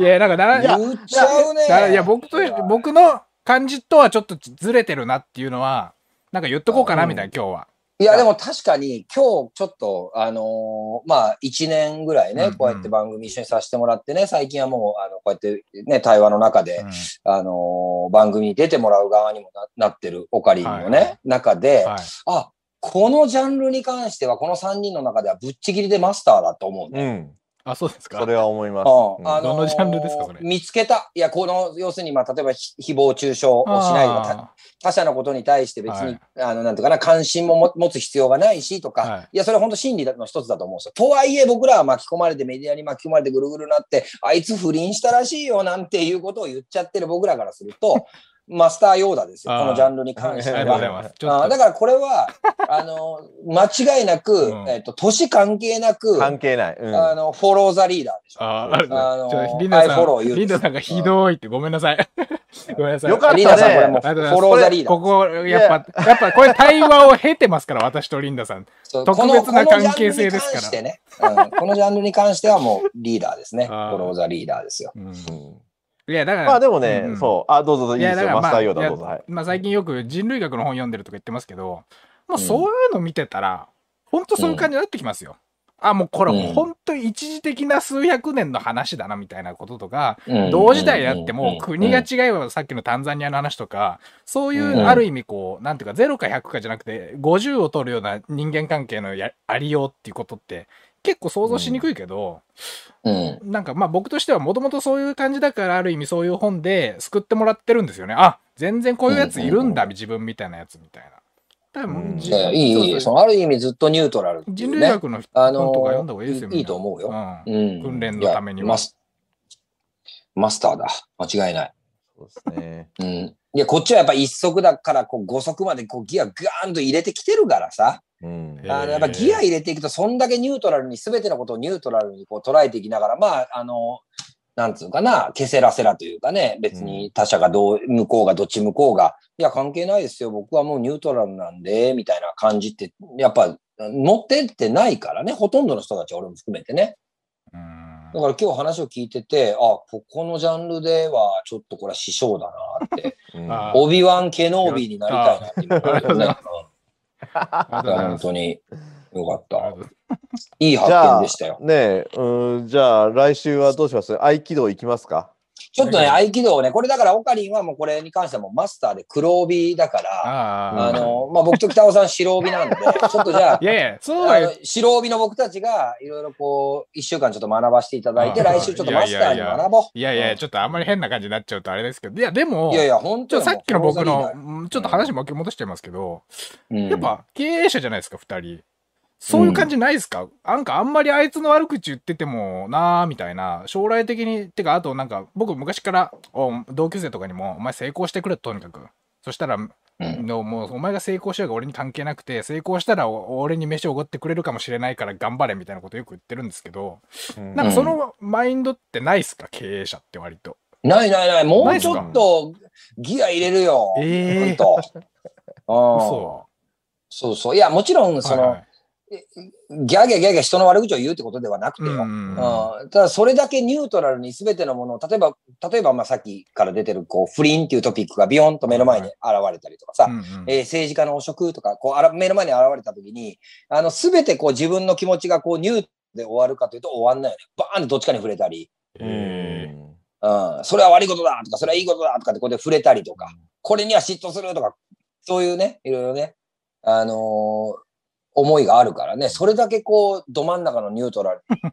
あの、フォースを使えてるっていうのはね、うんあのもうマスターヨーダですよ。え本当に言ってますあなんか、あえてこの番組の構図的に僕を立てた方が面白いんじゃないかと思って。いやいやいやいや、そういうの一切思わないないないないない。あ、マジのあやつ本当にねマジなやつ。そう、長期的なことを言うと、はい多分ね、あの、クオリティオブライフっていう意味で言えば、一番オカリンが高いと思いますよ。幸せ幸福度っていうことで言うと。うんいやいや、本当、うん本当もだってね、う、もうあの、本当来週からも敬語使わせていただいやいやいやいやいマジで。や。もう、ま、もうマスターとして本当に。もうなんか同じ画面に映るのが本当に恥ずいかしい。やいやいや、これやっぱフィクションでやってるでしょ、それ。言い過ぎだもん。いやいや、本当本当って。うん。いやいや。いや、すごいことだぜ、それ。マジで。それがニュートラルな状態がデフォルトであるって。だほとんどの人たちは、すべての一個一個の微細な物事を善悪で判断してるわけだから、基本的には。うん。えうん。と思うよね。うえん、じゃあ言う、そこち、ょっとニュートラあれ聞きますけど、吉田さんとか北尾さんとかも、じゃあそういうこと言ったりするとき、場合によってあるってことですか？あいつよ、みたいな。あるあるある、全然あるあるありますよ、それはあそう、ちょ、僕と、僕が二人からちょっとそういう場面見たことないだけで、なるほど。そういや、いあそうなんだや白帯です、本当。うんいやいや、なんか割と共感してもらえるかなと思って今日うん言ったんですけど、あ、そうですか。オカリンが瓦10枚ぐらい割れるとしたら、まあ、俺と北尾さんは多分1枚しか割れんやろ いやね。いやいやいや。それぐらいもう差がある。ええいやいや、多分ね、うんあのーフリーランスとか、個人事業主の人とかは、意外と僕のタイプ多いんじゃないかなって。なんとなく今日も例えば、ちょっと彫刻の展示があって、美術系の知り合いの方から、それの撮影撮ってたんですけど、そこの人たちだと割とすぐ、なんかそのさっきの僕なりの対話モードになるっていうか、こんにちはみたいな感じで、うんなんか、なんかお互いに、例えば僕は今日映像を撮る係だし、まあ彫刻設営する人とかもいて、なんかある種、うんお互いの交換の中で生きな生きてるなってこともちょっと思いながらまあでも一緒にご飯食ったりするみたいな、なんかすごい超、今日良かったんですよ。心地よかったんですよ日中の仕事。いい関係性だ僕としては。でなんかまあなんか僕のことを利用してもらえるんなら利用してくださいみたいなのがお互いにあるっていうか。うん、そういうのが。感情の延長線上で来てんじゃないですか、今日も。そう多分フリーランスの人とか多いと思うんだけどな、いや、例えばさ、じゃあさ、もう長くなってもあれやけど、これ最後にさ、ちょっとマスターいや、マスターヨーダーにちょっと聞きたいんやけど、これ実際にあったシチュエーションなんやけど、下関駅からまあ、電車に乗りましたと、小倉行きのね。はいでそうすると、あの、文字から、えー、もう高校生ぐらいかな、高校生多分制服的なものを着と、高校生みたいな、まあ、もうあ、あからさまに不良があ入ってきて、で、ドーンと目の前に座って、まあ、まばらやったけどそこそこ人はおったわ。で、その車両の中で、いきなりタバコ吸い出したの。いきなりね。ーえ。うん。まあまあ、絶対あったらいけるよね、それはね。えうん。で、あのー外投げて、捨てて、でガーベーって言って、その、通路に、うん。外にじゃないよ、通路にガーベーみたいな、ギャハハハハみたいなやつが現れた。はい。で、この行動が、まあ、オカリンの目の前で、このマスターオカリンの目の前で繰り広げられたとしても、若いっていいよなーっていうニュートラル？いやいや、それは嫌ですよ。怖ーみたいな。目つけられて殴られたらどうしようみたいな。なるあ、じゃあそれに対して、いや、お前さ、ちょっと自分さ、そういうの、電車でやめようよ、みたいなことはない？でそれで喧嘩になってもややこしいし、あ僕そういうのね、嫌だなと思って、まあでもあからさまに車両変えるとそれによって目をつけられる可能性もあるので、なるべくこう、うんスマートフォンを気にしてないように見るみたいなことで過ごして、こう、うん怖いなって思うけど、うん。いや、それは それ、それは思うけど、なんか、まあそれは、あの、なんていうのかな。具体的な個人名じゃないじゃないですか。知り合いでもないし。うんだから、それは後々エピソードとして話したりもしますよ。いや、この前こんな怖い人いてさ、みたいな。怖いいや、もちろんもちろん。で、それ、それ、それはね、そはい。その、そのニュートラル感みたいなのがやっぱ持てんで、え、僕の今のニュートラル？ニュートラル。だってこう、俺もね、はい。あの、同じような対応やった最初。はいはい。やべえの来たな、みたいな。怖いですよね。ねうんで、ただこう、カーペーって吐く唾がだんだんこっち側に、俺目の前やけどさ、はいはいはい。俺の陣地に、うんうん俺のリモアに、うんもうだんだん近づいてきたけうさ、んいや、ちょっと自分らさ、つって、おおやめん、そういうの、みたいな。ー。いや、助かってます。そういう人がいるおかげで、街の治安がありがとうございます。ほんならまあ、ああ、おっさんこら、うわいきなりうわお前殺すぞ、この野郎、みーたいうな。ね、もう第一声が。うんいやいや、もうちょっとさ、殺すとかじゃないよね、つって。うんいや、ただここは本当マジで、いろんな人たちがまあおる場やけ、それうん家でやってくれと。うんうんうん。それ同じことしていいけど別にね、ここでやられるとちょっとしんどいわ、みたいうん。な。うるせえ、おっさん、こらみたいな。やるんか、こらやば。みたいなことですよ、もう。ん。う。ほんでもう、あの、周りオカリンばっかり、みんなこう違う方向いて、もう周りは全部オカリ ほらほら、やっぱ僕のタイプいるって。うん。ン。ね、で、俺だけがもうなんかあの、オビアン・ケノービになって、目の前ダース・ベイダー来とん、もう。ん。う、ダース・ベイダーのテーマも流れてうんうん。っていう風なことをやっぱしてしまうもんね。ああ、うんああ。なるほどね。僕、だそうんぼ僕多分ね、だからね、う。うん。パブリックってもんが、なんかよく社会学とか、そういう、なんかもうちょっとなんかうんコミュニティ的な話でよく出されるパブリックとか公共、まあツイ例えば SNS とかも利用者が増えてきて、これはもはや一企業のサービスではなくて公的空間なんだからある程度ルールを設けましょうみたいな話になるじゃないですか。うん多分プライベートと公共の認識が逆で、公共空間はいろいろなやつがいるだろうという前提でなるほど生きて。るというか、なるほど、なるほど。なんかだからそこを、なんかある種統制していきましょうってことじゃないですか。ルールを設けて公共。うんいや、公共うんってそういう野蛮な場所だからってちょっと思ってるから、なんかそこまで言えない感じがしますけど、なんか。勉強になります。いやいやいやいや、違う違う。これは、だから、でも吉田さんみたいな人がいるから、例えば日本だと法整備をしなくても、なんとなくそういう、ダボなんかカーペってやる人が少ないとかってことがあるから、そういうふうに、うんうんうん。あの、なんていうかこう、名誉、名誉ある行為だと思うんですけど、うん。なんか、そこまで言う、あれもないというか、なんか、なんというかこう、なんちょっとずれるけど、例えば隣に、絶対こいつ2、3日風呂入ってねえなって太ったおじさんが来ても、まあ電車だしなって思うっていうか、で、いろんなやついるよなっていう。だから、それが僕ん家とかに入ってきた、ら、いやちょっとさすがに困るわっていうみたいな感じというか、なるほどなんかそこね。は、あれなのかな？どうなんだろいやいや、もう、あの、完全にマスターですよ。う。いや、だからジャングルに出る気持ちで毎日外出てますよ。いろんなやつがいるぞみたいな。ど。なるほどでね。それを認めていくことが多様性なんじゃないかって僕の中では思ってるというか、まあ認めていくって、そのまあ注意する自由もあるけど、まあとりあえず不良とかカーペンみたいなやつはいるみたいな。あああ、なるほど、はいやいや、素晴らしく、懐がもう、いやいや、なんだろう。僕みたいなもんは懐がおちょおちょこみたいなもんですからね、もうすぐ水が溢れるけど、いやいやいやマスターオカリン先生ぐらいになると、いや、ちもうなんかすごい、花瓶ぐらいの大きさあるわ。いやいや、謙遜とかじゃなくて、その言い方じゃなんか違う感じはするけど、いやいやなんかいやいやなんか、そういうもんなんじゃないのかなって思いますけどね。まあ、もう、うんもう、そう、で、さすがにぐちゃぐちゃすぎるとやべえから、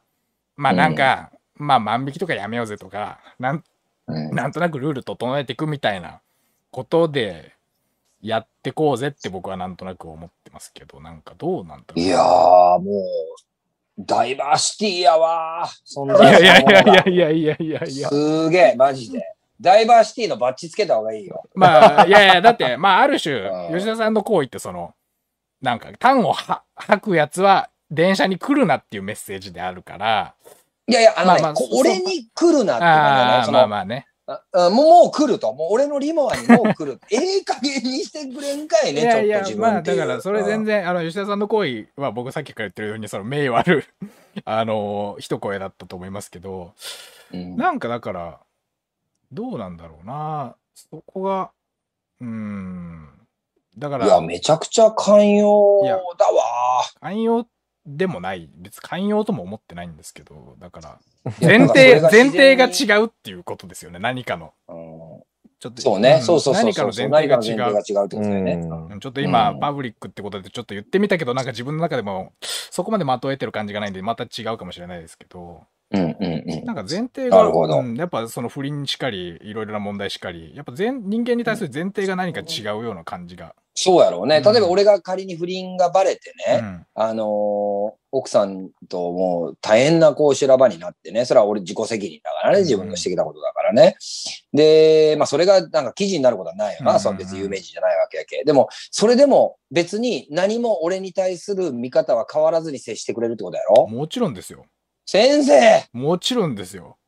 あの、新日本プロレスというか、来るもの拒まず、去るもの追わずというか、いやいや、ほんと寛容やわ、寛大やわ。だってそれ、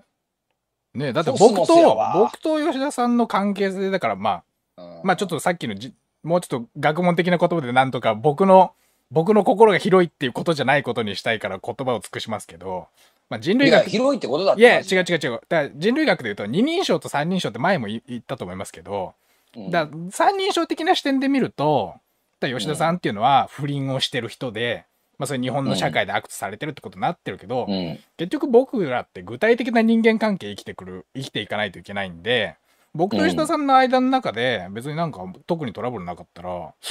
なんかうん普通に関係性続けていくっていうか、だから僕はあの変な話ですけど、ヤクザの友達とかいても全然いいと思ってるというか、うんあの、それによってなんかそれによって離れていく人ももちろんいると思いますけど、岡藤はヤクザとつけ、それはそれで、ああ、そうなのねってことでバイバイみたいな。なるほうん、どね。なんか、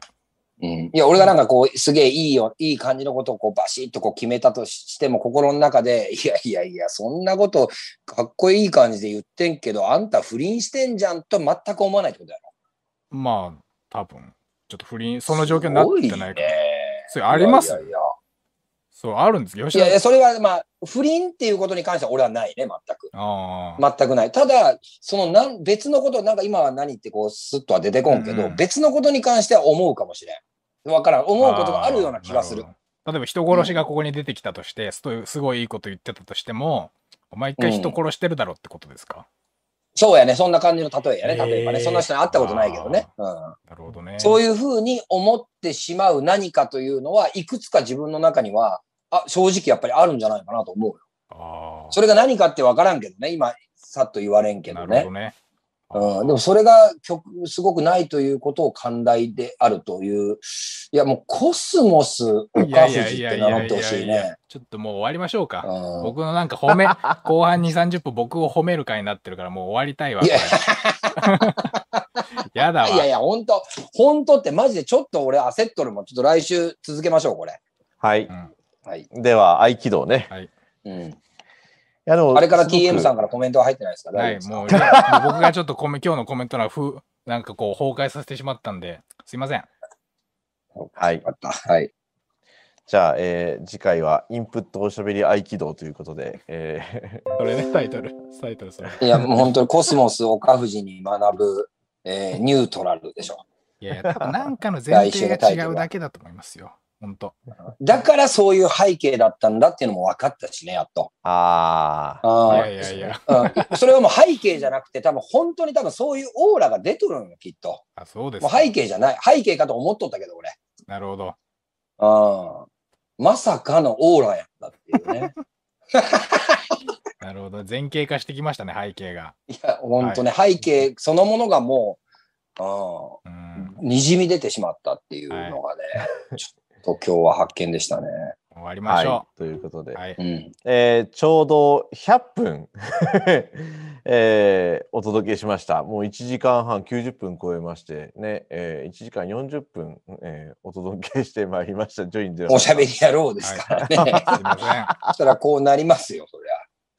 はい、ということで、えー次週は6月28日ということで、6月もう終わりです。ね。あの、またぜひ、また来週月曜日、えーちょっと合気道がどうなったかということをですね、えー含めて皆さん、えー楽しみにお待ちくださいということで、また1週間ということで。よろしくお願いします。はい、ということで、えーマスターヨーダ、岡藤凛太郎君、一言お願いします、最後に。はい。まあじゃあ1週間修行してみましょうか。とりあえず。お願いします。はい、マスター、頑張りす。ます。では皆さんどうも、えーご視聴 お楽しみいただきありがとうございました。ました。来週ということで皆さんありがとうございました。さようなら。